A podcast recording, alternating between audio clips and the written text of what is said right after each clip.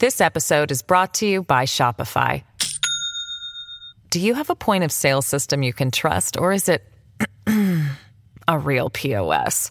You need Shopify for retail. From accepting payments to managing inventory, Shopify POS has everything you need to sell in person. Go to shopify.com slash system, all lowercase, to take your retail business to the next level today. That's shopify.com slash system. Welcome to the New Books Network. So it was um, early 2017 in Xinjiang, a remote uh, part of China uh, in the northwest, about twice the size of Texas. That was that's dominated by by Turkic uh, Muslim Uyghurs. One of the greatest living Uyghur poets, a guy named Tahir Hamut, uh, was called with his wife into a police station in Urumqi, the city where they lived. Uh, they were told that they had they needed to have their fingerprints taken, uh, which to both of them seemed strange since they'd had their fingerprints taken multiple times before. Uh, but in China, they, they didn't really have any choice. So they, on the appointed day, they went to the police station and they were directed down into the basement. And when they were there, uh, they got in line with with a bunch of other Uyghurs, and they found out that all of the all of the people in line, uh, the one thing they had in common was that they had all they all had passports. They'd all traveled abroad, um, and they couldn't quite figure out what was going on. But as they got closer to the door of the of the office where they were supposed to, where they'd been called for their fingerprinting, they realized it was much more than that. Um, they they were sort of sent through a, a gauntlet of of biometric collections. So they had, of course, their fingerprints taken, but then Tahir was told to sit down. Uh, pick up a newspaper and, and choose an article and to read it out loud where his voice was recorded. Um, after that, he was his blood was taken, and then at the very end, uh, he had he was sat down in front of a very strange looking camera on a tripod with a with a sort of device attached to it with three different lenses and he was told to slowly rotate his head uh, up and down left and right and he had to do it at exactly the right pace um, and, and exactly the right way it took him several tries to do it. Uh, and what was what he eventually figured out they were doing was making a three dimensional portrait of his head. Um, he didn't quite understand it at the time, uh, but this was the beginnings of a the rollout of a massive, massive uh, surveillance operation in Xinjiang that was that was intended to track and categorize Uyghurs according to how likely they were to resist party rule. Uh, and over the next few months, as it as it became clear exactly what was happening, as as Uyghurs around him started to disappear, as as his neighborhood uh, cleared out, uh, Tahir started to make plans to try to escape. Hello, and welcome to the New Books Network. I'm Peter Lorentzen from the University of San Francisco. My guests today are Josh Chin and Liza Lin. Josh and Liza are both reporters for the Wall Street Journal who have conducted path-breaking reporting on China's surveillance state. They've now synthesized and extended that reporting into a book just released this week. The book is called Surveillance State Inside China's Quest to Launch a New Era of Social Control. Josh, Liza, welcome. Thanks. It's great to be here. Thanks for having us. So, why don't you first tell us a little bit about your own backgrounds? Sure. Well, uh, I'm a, a born in the U.S. I've been a reporter, reporting mostly on China for most of my career, probably about 15 years altogether. Uh, the vast majority of that has been with the Wall Street Journal, uh, starting around 2008. Um, and uh, my time in China ended, unfortunately, in, in early 2020 when I was expelled, uh, along with a couple colleagues, at the beginning of uh, what would what would end up being a fairly destructive media war between the China and the U.S. Uh, between China and the U.S. Um, and since then, I've been kind of bouncing back and forth between Seoul and Taipei, but still uh, helping direct China coverage for the journal as the deputy bureau chief. Hi, I'm I'm Liza. Uh, I'm actually Singaporean, and I started out my career in Singapore working for Bloomberg News covering Southeast Asia. And four years into that, I realized that China was that place that was beckoning every journalist in Asia to go to. It was just too big a story to resist. So I grabbed like the first job that I could take in Shanghai. And I ended up working there for eight years. Uh, and now I'm a colleague of Josh's at the Wall Street Journal. I left China on my own volition in, at the end of 2018, but I've still been covering China from outside of it for the last couple of years since then. Um, Liza, are you able to to visit China, like to do reporting trips still, or do you have to? Is that challenging? So for the book, I actually did a couple of reporting trips in 2019, um, just to finish up uh, understanding and talking to people. And my last trip was the to China itself was the end of 2019, and another trip to Hong Kong early 2020. But very quickly after that, China closed its borders for COVID. And since then, it's been very difficult for anyone to get in, um, much less a journalist. Right, right, absolutely. Yeah, I just was, you know, uh, rushing through your last chapter and uh, um, before we spoke and, and, saw the very last chapter was exile and and I thought it was about you guys actually but uh, which it kind of you know it kind of is right for a lot of uh, a lot of people specializing in China whether academic or um, or journalistic um, unfortunately but um, from both the politics of it and and the, the practicalities of how of their COVID response. But um, anyway we'll get we'll get more to that. So so um, tell us more about the uh, the re- research and reporting that went into the book Right. So the the book uh, began uh, in a very sort of Wall Street Journal kind of way, um, basically by following the money. Um, Liza at the time was uh, covering venture capital and startups in China, and uh, one day in fairly early in 2017, she had called me up and said she'd found this company, the, the startup, and had offices in Beijing that was raising a lot of money and and uh, would I be interested in going? And the reason she called me is she knew that I was I was interested in had been interested in surveillance and and the ways that the Communist Party was reinserting itself into the lives of, of regular Chinese citizens. You know, this was like clearly by by 2017, it was clear that that's sort of what was happening, right? It was this kind of reversal from from previous decades when the party had been removing itself from people's lives. So anyway, she knew I was interested in that topic, and uh, and the comp and so and this, this company's it was raising money based on a on technology that was selling for surveillance and in particular uh, facial recognition technology, sort of AI driven, um, really cutting edge stuff. And so the, together we went up to a uh, their offices in Beijing, and and it was just like you know it was like stepping into a science fiction movie. Um, I mean, these days facial recognition doesn't seem so new, but in 2017 it was just mind blowing to see all of it. And uh, and um, you know at the time the, the company the, the, company was called SenseTime. It's now China's uh, I think largest um, at least you know one of it's always been one of the, one of China's largest uh, startups, at least for the last few years. But um, they were fairly open because they were still raising money and they wanted to talk to us and, and get their name out there. And they you know they told us how they were selling these systems all around the country to police to police departments and and uh, you know using it to to to catch criminals.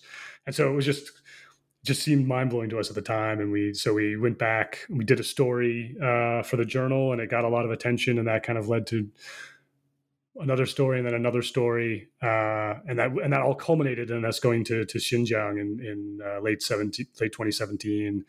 Uh, where we, you know, kind of um, found that, you know, figured out this, you know, we're one of the first um, groups of journalists to to start uncovering what was happening there. And I guess to add to that, um, right when we decided we were going to write this book, we made sure that we wanted to show state surveillance in a very even handed and balanced way. So, yes, we had already written a ton of stuff uh, for the Wall Street Journal about how Chinese police were using it and possibly even abusing it in places like Xinjiang or in ethnic minority areas.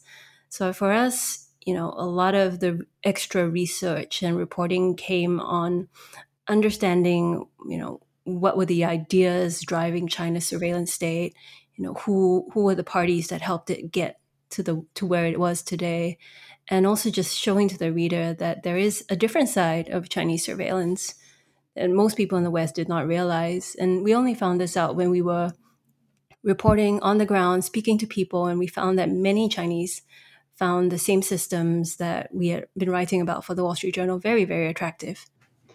Yeah, so so and I really appreciate that in, in reading the book because you know certainly the the criticism you know you've heard many times you know to varying degrees of truth is that yeah journalists want to go in and you know you guys want a headline you want a good story so like you know the worst things that happen in China make the best stories and that's true if you know reporting in the U.S. right the most dramatic awful thing that happens to anyone is the thing on, on the front pages even if 99.9% of us are experiencing very different lives from from that person um, and uh, but it can mislead us into thinking they're representative.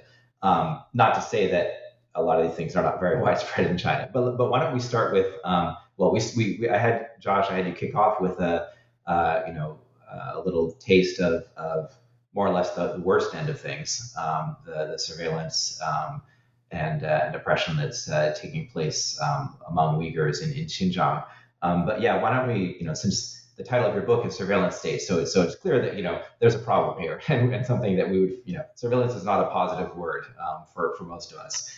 Um, so, so tell us more about like what's the logic of this? Like, why you know why would uh, I mean obviously you know again authoritarian government of course they want surveillance they want to keep track of everyone you know 1984 and all that um, but why why would ordinary citizens be behind it and what's sort of the the, the favorable logic of, of why there's there's good elements of why you know countries, not just China, you know, should be taking advantage of these technologies or might hope to take advantage of them. Right. Um, well, I think I think in some ways you can trace this back into at least in terms of why the Communist Party is doing this, like what their motivation is. Um, you know, I think it comes down to a real fundamental change in the political landscape in China, right, in, in, in, the last few years. And that has everything to do with economic growth, right?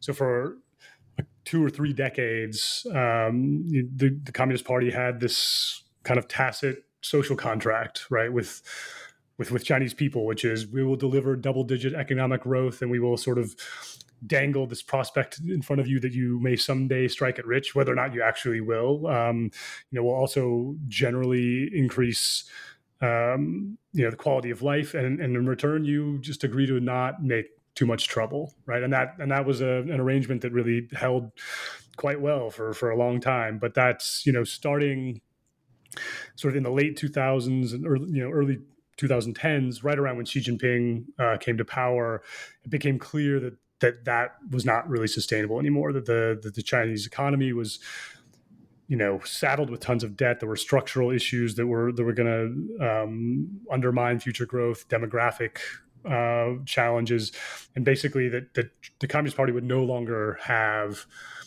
economic growth to fall back on as a source of of legitimacy, right? And and so the Communist Party needed to figure out what it was going to do next, and part of that answer, a big part of that answer, uh, is, comes in the form of surveillance, right? And and and it's so it's not just uh, surveillance for the purposes of, of oppression, of political oppression, right? Although that is a big part of it, um, but it's you know there's the flip side of it is offering Chinese people something new. If they can't be rich, if they're not as likely to be rich in the future, what do you give them? And and the way that the Communist Party is using data collection uh, and, and these cutting edge cutting edge AI technologies is to sort of make people's lives more convenient and safer. Uh, you know, kind of sand away the frictions, right?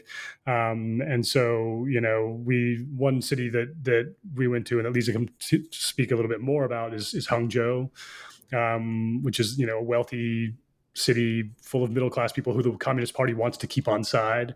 Um, and they've, you know, the tech companies there, based there, have been working with the government to to use surveillance to to really make life there a lot a lot more uh, pleasant than it used to be. So the reason why we chose Hangzhou in our book to profile was because Hangzhou is home to two of the world's largest surveillance TV companies. Um, so Hikvision and Dahua make the most number, make and sell the most number of CCTVs globally. Uh, and a big part of their business, of course, goes to China. And we did, we made several trips up to Hangzhou uh, just to kind of talk to people and understand what sort of surveillance was there. And the more you the more you spoke to people in Hangzhou, the more you saw the lure. Because the same type of systems that we use in Xinjiang, the same data collection systems that Tahir had experienced, were being used in Hangzhou to, for example, keep law and order. Uh, I, re- I remember going to a startup, a surveillance startup's office in Hangzhou, and you know they were selling what at, what to me at that point felt a bit uh, almost lame. It was a set of VR glasses that they claimed had facial recognition, and they claimed that several police departments and several train stations in China were using these like clunky. Um, clunky clunky glasses that kind of look like you know the Google Glass, but much chunkier. Uh, and they claimed that you know it, it stored like ten thousand, more than ten thousand face faces in in the glasses, and it could spot anyone within three hundred meters whose face um, data was stored in the glasses. And the startup was just so enthusiastic about what it was doing because it thought it was helping society. You know, it thought that for them it was keeping you know criminal offenders, possible drug smugglers, um, mentally ill people off the streets because that's exactly what Chinese police tend to look out for when they look for people of interest. So it was just more and more of these similar stories popping up as I did my research in Hangzhou. And in Hangzhou, like they use sensors and CCTV cameras not just to keep law and order, but they're also using these same like sensors to, for example, optimize traffic. Uh, the city in 2016 began this experiment uh, using an AI enabled system that crunched data from the, the from CCTV cameras installed at road networks and also GPS data um, from cars on the road to try and make traffic flow more smoothly. Uh, within two years, Hangzhou dropped from the fifth most congested city in China to the 57th.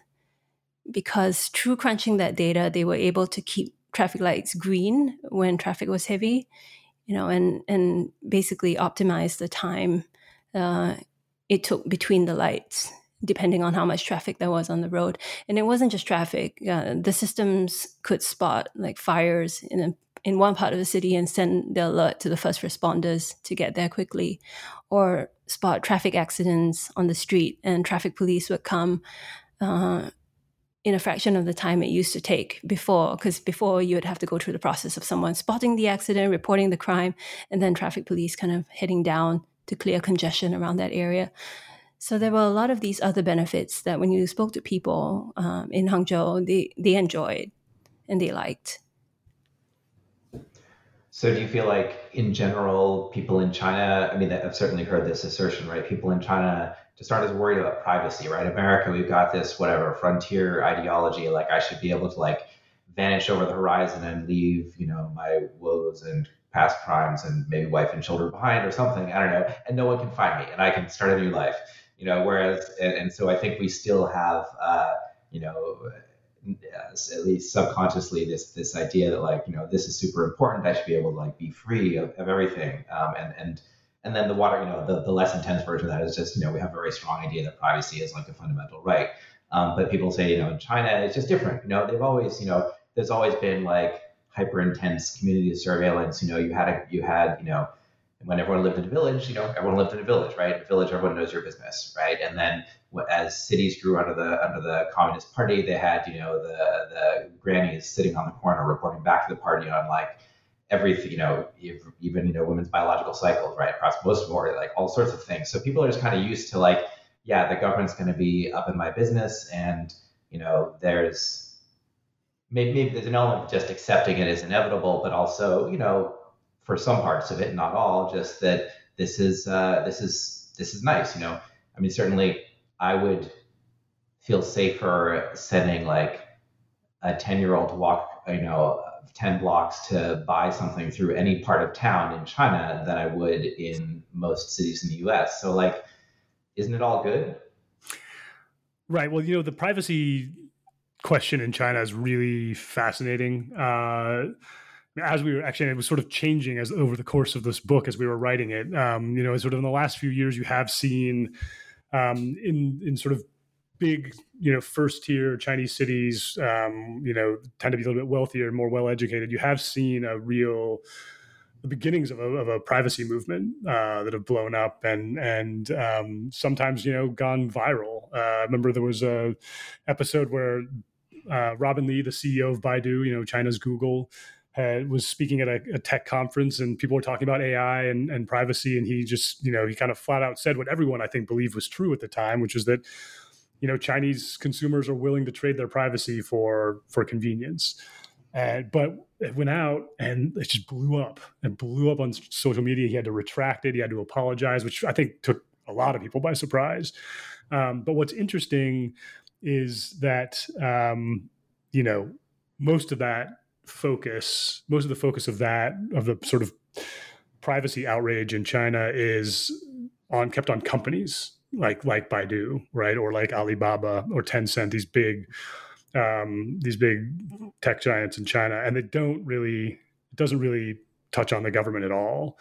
And I think sort of what that you know it's it's one of these things about privacy, which is such a malleable concept, right? So like if you ask someone to define what privacy is, I, they can't. Most people can't, right? Because or at least not they can't give you a, a really comprehensive definition um, because it's just such a a, a, a difficult concept to to sort of pin down. And I think the Communist Party recognizes that. And you know, we should say like the vast majority of people in China still don't really have a, a, a strong concept of privacy, right? I mean, aside from you know outside the cities, you know, in, in, other lower tier cities or rural areas, I don't. It, it, it's kind of a luxury that a lot of people haven't thought about. Um, the word privacy in Chinese, like didn't appear in the uh, in the official like Xinhua dictionary until the 1990s. You know, so it's still a, a relatively new concept, and the and the Communist Party I think grasps that and they've sort of defined it. They've defined privacy as something that applies to, or privacy rights as something that applies to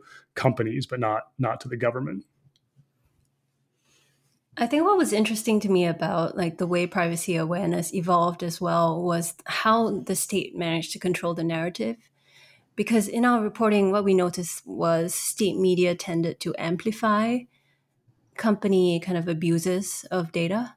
Whereas when it came to data leaks by the state, for example, which we know that China is very worried about, you didn't seem to see as much reporting on that.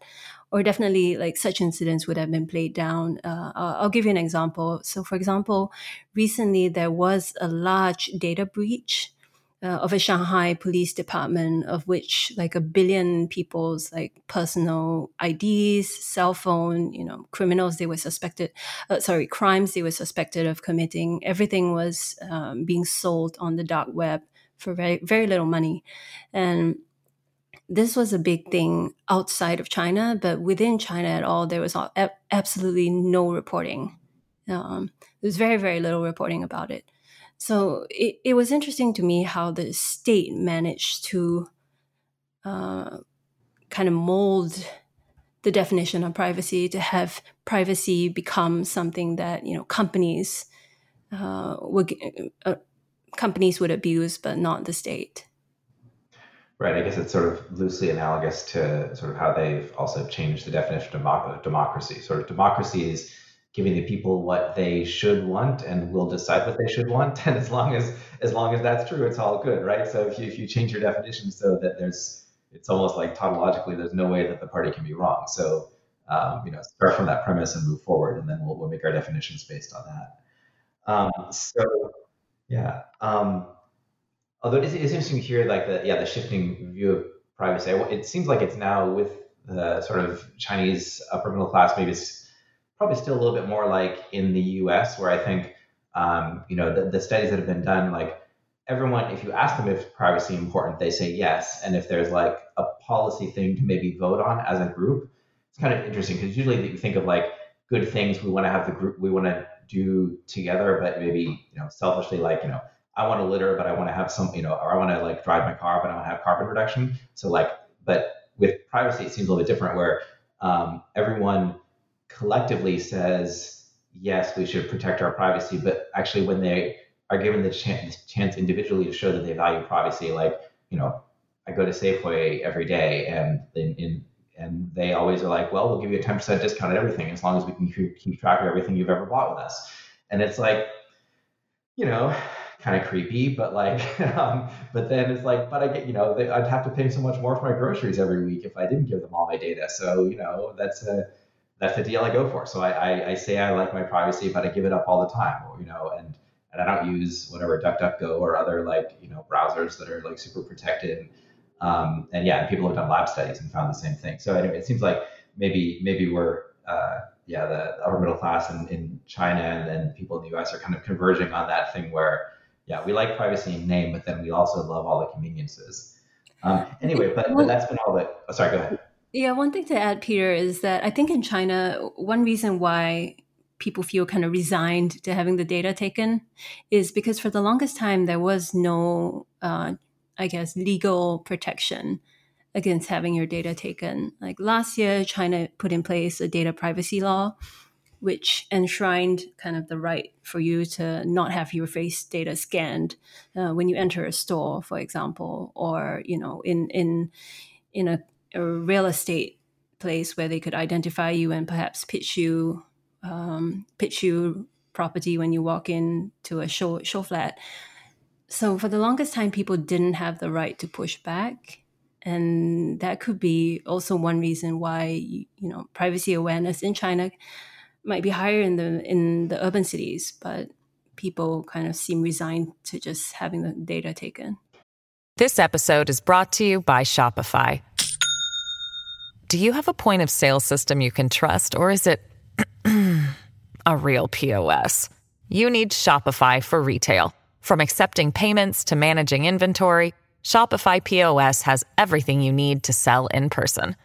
Go to shopify.com slash system, all lowercase, to take your retail business to the next level today. That's shopify.com slash system. Right. Something, yeah, like like we were saying before, like it's kind of always been like that. So the idea that you should actually, yeah, if you never had that right or never even had the, the, the whisper of that right, it's it's hard. You know, it takes a while to become aware that you might even have to be able to agitate for it. Um, so yeah, so uh, so that was uh, you know we were talking about kind of the the I'd say the you know Han, central Han Chinese part of China where there's kind of some uh, well, we didn't talk about how it goes awry. Maybe we can get back to that. It, can, it goes, you know, I think it goes awry or can be abused in that context. And like you said, the law. Um, actually, I should have you clarify. So the law that you mentioned, that does that follow that that uh, principle you said, where basically it applies to companies and it protects people from companies, but it hasn't places no restriction on the government? So I wouldn't say there's absolutely no restriction on the government because uh, government agencies and civil servants can sometimes be like a big source of uh, data leaks as well. You've seen in the past in China, you know, just 10 years ago, you could easily buy like a cache of people's ID numbers and cell phone numbers from a rogue employee that works for a telco, for example, or a rogue employee that worked for a bank, right? And that's why you have all these spam calls, people calling you asking if you want to take out a bank loan. The reason why they know your name and don't know your number is because they bought data. Um, so a lot of these data brokers can be civil servants. So the the law, what the law actually did was quite smart. The law did put in place um, punishments for civil servants that d- leaked privacy, uh, that leaked data, but it made exception for like state security and national security agencies whom we know you know they defined um, people of interest in a very vague way you know one of one of the ways they could define national people who are dangerous to national security could be like a petitioner for example or like a human rights activist so when the, when these agencies start collecting data they're kind of in a way exempted from the privacy law. There's no pushback if these agencies were collecting data. Right. Okay. So yeah. So I guess it's a that that fits with another part of the China story. That sort of China's government is a huge apparatus, and so and there's an element where like they put laws or put procedures in place to control their own people because there you know there's there's so much going on. You know they don't want any restrictions on the top level or the you know the security services or the the core of the uh, of the state. But uh, but yeah, then the sort of peripheral things, like you said, like telco employees, they do want to keep them from from just ripping off data and selling it and things like that. That makes sense. Um, so let's shift back to Xinjiang. So I had you start with that because that's definitely you know the most dystopian um, aspect of that, and I don't want to uh, underplay it um, by by talking about like you know the the rest of China. But um, yeah, so so tell us more about um, uh, what has has been happening there in, in, recent years. Right. So so Xinjiang, I think um, it, it represents the the sort of state surveillance in its kind of rawest, um, most straightforward form. Its most sort of um, brutal form, actually. I mean, the the way that you know, so essentially, what is happening in Xinjiang, um, uh, as you as you know, Peter, and I'm sure many of our listeners do, um, you know, the Chinese Communist Party has been very concerned with uh, the situation in Xinjiang because partly because Xinjiang is a very resource rich and strategically important area. Uh, and it is, it is home to a, large number of, of Turkic Muslim minorities who really culturally, linguistically, ideologically have almost nothing to do or have very little to do with, with Han Chinese. And, it, you know, if you go to Xinjiang, um, you know, you go to a Uyghur city, it feels you feel much more like you're in Istanbul uh, than than than in a place like Beijing, right? And people there have, have you know people there have long chafed at, at, at, the presence of Han Chinese people at the at Communist Party rule, and uh, on a, on a very few occasions have have launched violent attacks. Um, and so the Communist Party is, is, you know, at a certain point, probably around 2016, 2015, 2016, um, decided that its sort of usual measures in there were not its usual measures to to control the situation there were not working sufficiently, and so they decided to to crank it up into an entirely new campaign, which was which is basically aimed not just at persuading Uyghurs to accept party rule, but to sort of re-engineer Uyghurs, right, to sort of make them more like Han Chinese. And the way they did this is by building a, uh, a, a an archipelago of, of internment camps um, across the region and then using surveillance technology, this massive web of, of, of cameras and microphones and, and smartphone scanners um, and uh, and sort of data analysis uh, programs to track and categorize Uyghurs, right? Um, and and those Uyghurs who were sort of determined by the the system to be um, potentially uh, to have the potential to sort of resist the party.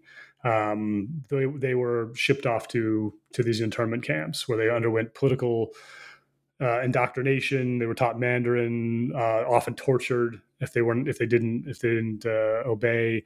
Later, uh, a lot of them were sent to to do forced labor in, in factories, um, and you know, and so essentially that's what you know this effort is is to is to kind of remake Uyghurs um, you know, by by by making them more Chinese.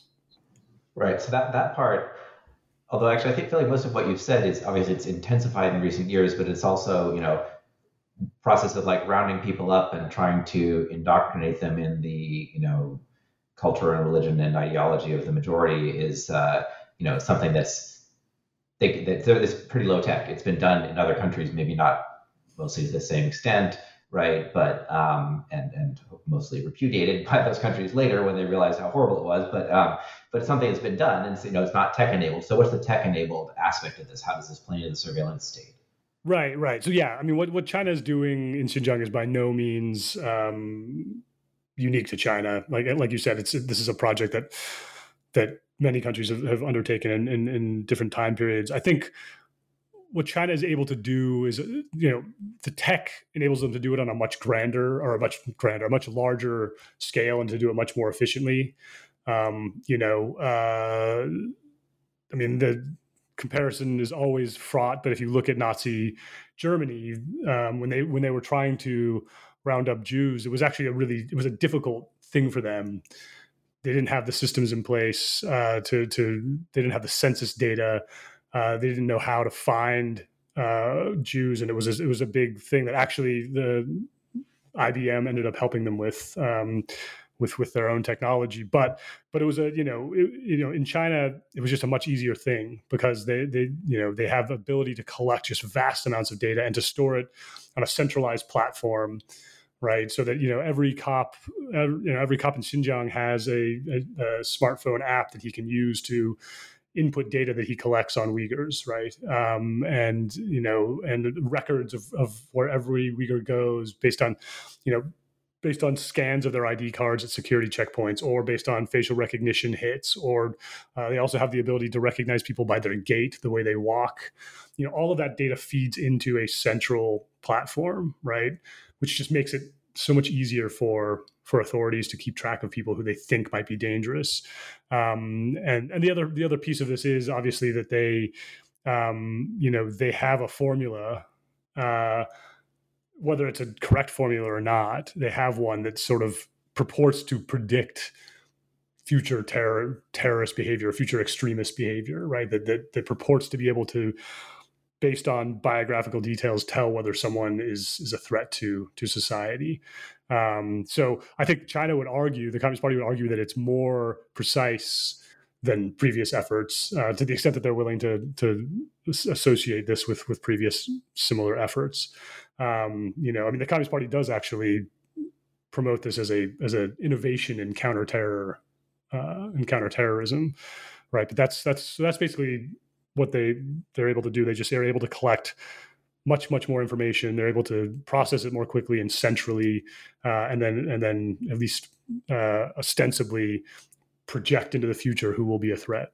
Right, and I guess an advantage they have there sort of is that they don't actually care about. They're not so worried about false positives. Like in the U.S., you know, if we, I mean, there was I forget a few years ago, like you know, with the you know the original, you know, after 9/11, they were talking about like collecting people's library records, and then you know, you know, in a sense, like finding statistically accurate truths like maybe if you checked out you know a copy of a book that was about you know islamic extremism and another copy of a book about like chemistry then like maybe you're go from one in a million chance or one in a hundred million chance that you were thinking about you know that you were going to be an extremist of a certain flavor to like two in a million chance which still is like you're probably not but of course like in the us people tend to be still a bit statistically illiterate about that kind of stuff. Like recognizing like, okay, going from one in a million to, to, two in a million is meaningful, but it doesn't mean you should arrest a million people, you know? So um, that, but if, but in China, they're, well, they did, they arrested a million people more or less, right? Based on things, you know, not, uh, not a lot more substantial than that. Yeah, that, you know, it's, it's interesting. There's a um, a, a scholar, uh, an expert on Xinjiang, who does really amazing work named named Darren Byler, who um, who talks about China creating potential terrorists, right? I mean, it's sort of inventing, it's it's turning these people into potential terrorists when they actually never would, had any intention of of doing anything remotely close to to to to uh, to carrying out terror. And you know, one of the interesting things technologically about all of this, right, is that the way that AI, the way that predictive algorithms work, right, and they have this with, uh, you know, you have this in the U.S. Some police police departments have have experimented with predictive policing algorithms, right? The way that they work is by extrapolating from historical data, right? And so, like, theoretically, the more data you can pump into these systems, the more accurate they will be. And you know, with terrorism, the problem is that in any given population, even in a place like Saudi Arabia or Afghanistan, right, where you where you have a much larger, you know proportion of terrorists in the population, even in those places like that, the number of people who actually are engaged in that kind of activity is still a tiny fraction. It's it's probably less than one percent, right? So you just have very little data on what actual terrorists do, right? So you so instead you have to use this adjacent data, right? Like like you said, like reading a book or uh, googling how to make explosives. But even even less than that, right? It's it's like how many times do you go to a gas station, right? Um, do you have a Quran? How many times do you pray? And like none of these things have a direct causal relationship with with terrorism, right? They're just normal things you would do. Um, but but that's all that the, the Communist Party really has to hand. And and there's also a question of whether they actually really, um, you know, how much they actually really focused on terrorism versus just um, obedience or disobedience, I guess. Right. Yeah, it does seem like this convenient cover because certainly there's maybe some lip service towards like some kind of cultural acceptance, or you know, there are ethnic autonomous regions, right? Is supposedly what they're called. But then, you know, I think it's it's very clear that the the party views, you know, there's one there's one way towards modern modernity, and that's you know speaking the language of the majority and participating in you know the market socialist system the way that it's been designed, and things like religion or you know cultural affinities that are anything other than like you know a, a nice dance and a funny costume um, is not really not really you know something they welcome. Um, yeah, and, and it's, it's, yeah one of the sad things also is just how, how they seem so unaware of, of the idea that like you know pushing hard on people can make them can radicalize them and you know make things worse. Um, I mean, I remember I, I uh, one chance I had to go to Xinjiang, um, I went with a friend who had spent um, a lot of time in uh, in the Middle East um, just prior to that, and uh, who was uh, focused on you know studying like uh, the Wahhabi uh, Islam and, and, other things, and he and he was amazed. Like we went into a, a mosque and like what you know participated in prayers there, and he's like, they're singing. That's like you know that would they would get you know they would get executed by the extremists because like this is the way they're doing their religious practice is so so different and so totally unacceptable. And you know, there's so many things like, but you know, obviously, if they're not allowed to participate at all, then yeah, it makes it much more uh, appealing to say, well, how do we, you know, who's fighting back against this kind of anti-Islamic repression, and then uh, ally themselves with with the the people who uh, are are pushing back. Um, okay, so that but that's Xinjiang, right? So um, so obviously they you know have uh, you know their their political and cultural connections, as you said, to to the rest of China have always been thinner, and you know up until you know uh, especially before the last 50 years, you know the not that many Han Chinese people there. Now there's more people, but it's still kind of a um, you know very different from the Han heartland. So like, is it uh, I don't know is is are, are how much do the things mattering that happening there matter for people in the rest of China, and how we sort of assess the country as a whole? I think because of state media censorship and internet censorship in general, most people in China have no idea what's happening in Xinjiang. Um, if you look at uh, all the news articles that have come out on Xinjiang itself within the Chinese social media or the Chinese internet space, you really see the campaign portrayed as this is a great campaign for Xinjiang. You know, what we're doing is we're teaching them skills, we're teaching them how to speak Mandarin so it, they get integrated into the broader Chinese economy, or we're providing them jobs, you know, without a mention that maybe these jobs could involve forced labor or, you know, no, I guess, no real choice on the part of the Uyghur, um, Uyghur person. So if you if you think about what's happening in Xinjiang, there's been so much reporting overseas, but because of the internet firewall in China and the ability of the Chinese Communist Party to control the narrative, most people in China have no idea um, of the atrocities happening in Xinjiang.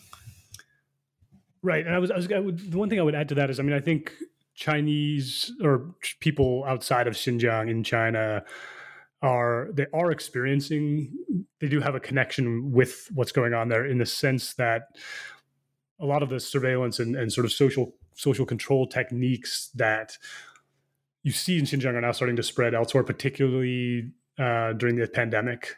Um, I think it's uh, this seems to be like the new crisis response. This is this is the pattern of crisis response for for that the Communist Party has adopted. Um, and, and, you know, I remember uh, just you know, of course, I was kicked out of China, but not before the beginning of the pandemic had already started to take hold. And I just remember how surprising it was to see techniques that I'd witnessed in Xinjiang being imposed in Beijing. Right, it was just like it just seemed unbelievable to me. And one one of the obvious ones was that they would um, close down all of the residential compounds in in Beijing. You know, in China they have these humongous residential compounds with multiple buildings and uh, multiple entrances and they would close off all but one entrance right to make sure that they could see who was coming and going and they, they would give you a pass to go out you know, and they would check your passes you came and went. And it was just it was exactly like Xinjiang. That's what they that's what they did to all of the the residential compounds where Uyghurs lived. Um, you know, and of course now you also have in uh, apps that track everyone's health status or their risk exposure and their travel records. Uh, in in Xinjiang or sorry in, in, in China in general, and that was also obviously something that was happening to Uyghurs before. Uh, so so it's certainly even if Chinese people are not exactly aware of of what was happening in Xinjiang, they are personally experiencing uh, techniques that were pioneered there. Yeah, so actually you saluted that. So so um, I know you both uh, had to leave with COVID, obviously, and haven't been able to go back in person, but you did uh, report a bit on like how things, how that's changed things or, or pushed some of these developments along. So how, um, yeah, what has what has happened with that with the, the whole COVID pandemic situation? So we started reporting the book maybe about three years ago, and the reason why I guess it took a little longer than we expected was because the pandemic hit, and the pandemic ushered in this whole new era of Chinese surveillance that we were both stunned about. Um, in the past, you know, you not everyone in China would be watched twenty four seven right? China has 1.4 billion people, and it would be almost it's really kind of almost impossible, even with like high um, high end technology, to be watching everyone you know wherever they go um, every day. But with the pandemic, uh, I mean, what was really interesting was um, now everybody was starting to be tracked twenty four seven. Uh, in the past, it would be people of interest, um, and now everyone's phone had like a digital tracker that they call the health code that Josh uh, alluded to earlier.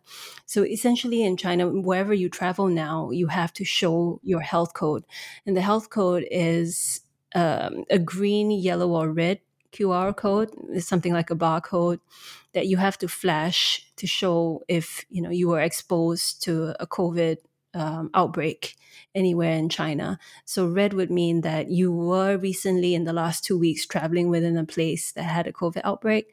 Green would mean you, you have a clean bill of health and you're allowed to go wherever you are.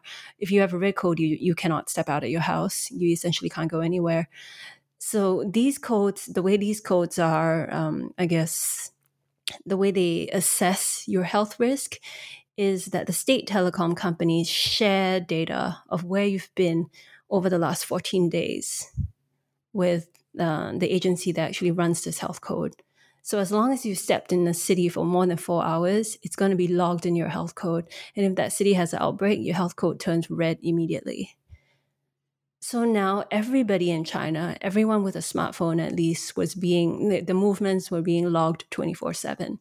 You never saw this um, prior to the pandemic. You know, in a way, like prior to the pandemic, unless you were one of the seven groups that the Chinese police kind of finds um, offensive, like possible terrorists, you know, a petitioner who's unhappy, uh, someone they saw as like um, destabilizing to society, you know, unless you fell into one of like seven categories that the police looks at, you know, you you generally would be left alone and not surveilled. But now with the pandemic, a lot a lot of that has changed. And are they using it to to uh, how are they using it to take it to sort of enhance social control outside of uh, you know straightforward like disease control? Um, well, you know, that's I mean, it's a really interesting. I, it's it's it's hard now, I think, in China to divorce disease control from social control because uh, COVID zero has become, you know, the Communist Party's most important uh, policy by far. I think it even trumps the economy, right? Um, but you have seen, you know, the the thing with surveillance technology, right, is that it's um, you know surveillance you know a piece of a system you might put in place for one purpose inevitably ends up getting used for other purposes right? So you know if you talk about public health surveillance is is the one you know public, public health is the one area where surveillance is actually a good word you know? Disease surveillance has always been considered a good thing by public health experts because otherwise how surveillance you the disease not surveillance of the people right? So right like exactly exactly. but then you know, yeah exactly. But um but so you know like it's it's sort of hard to argue in some ways with a system that is tracking a potentially deadly virus right? Um, it's hard to say that's a bad thing.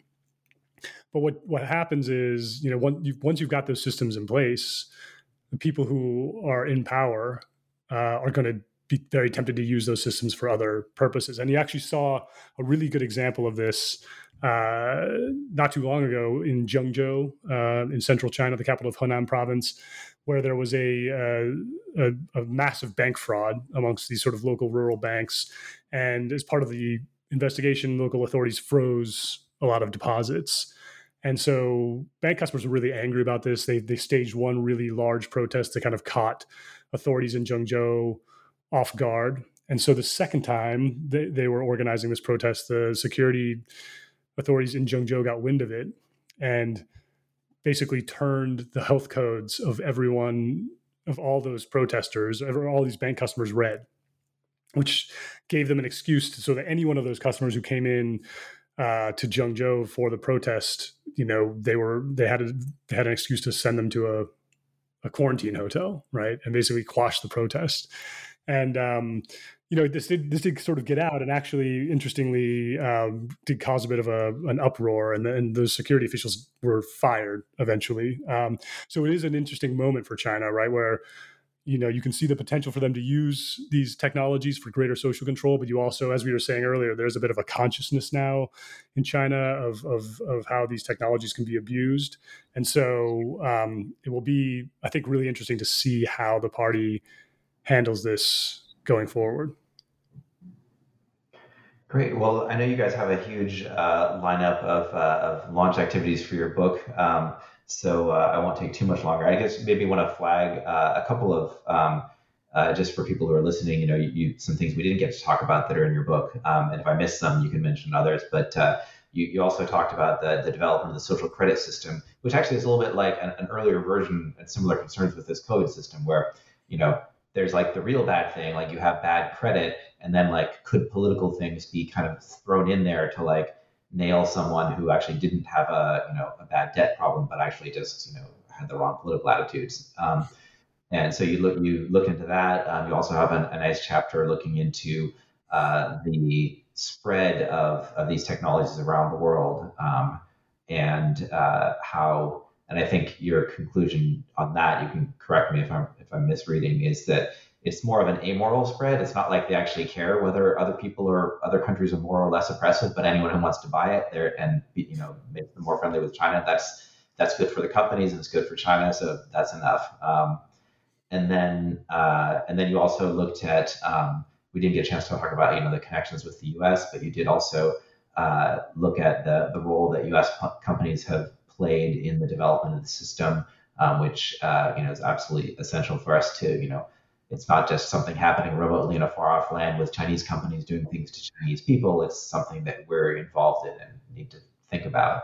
Um, you know, how what's what's the right way for our businesses to operate. Um, and uh, and you looked at you know you you looked at the U.S. So you also look at policing in the U.S., which uh, you know faces many of the same issues um, that are in China. Uh, of you know surveillance is super attractive to police and it achieves some things that are public goals like you know safety, um, but but has huge potential for abuse or misuse or naive use or whatever.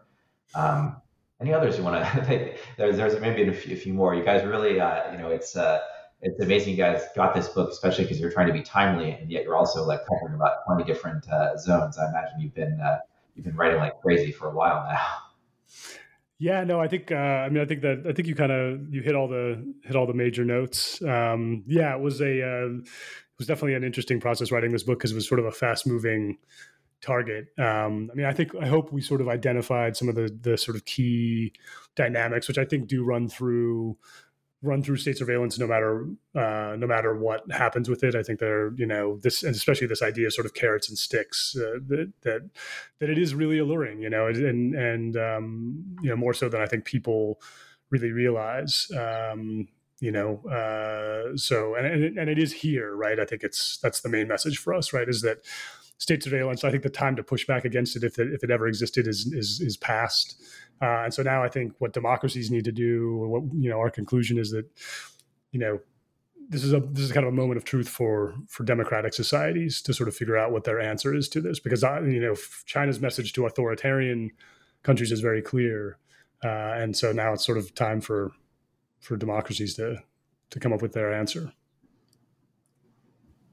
And we basically just wanted to inform. I mean, that's the basis of us writing the book. You know, there are a lot of misperceptions about China out there, and misperceptions also about Chinese people.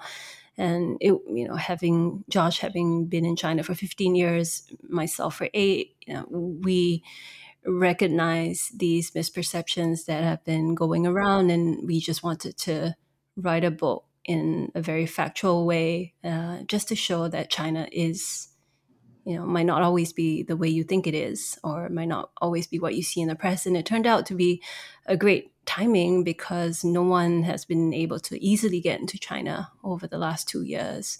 And over the last two years, because China's been so closed up, there have been even more misperceptions floating around outside. So with our book, we really wanted to just inform and correct all these.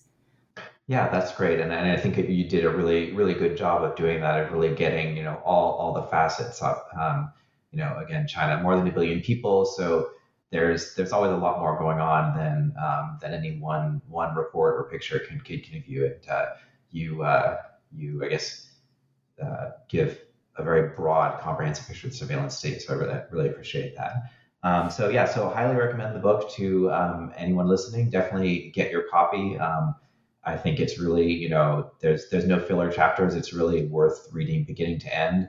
Um, and uh, look forward to um, hearing more uh, more great reporting from you guys in the future. Great, thanks, Peter. Really appreciate it. Thanks, Peter.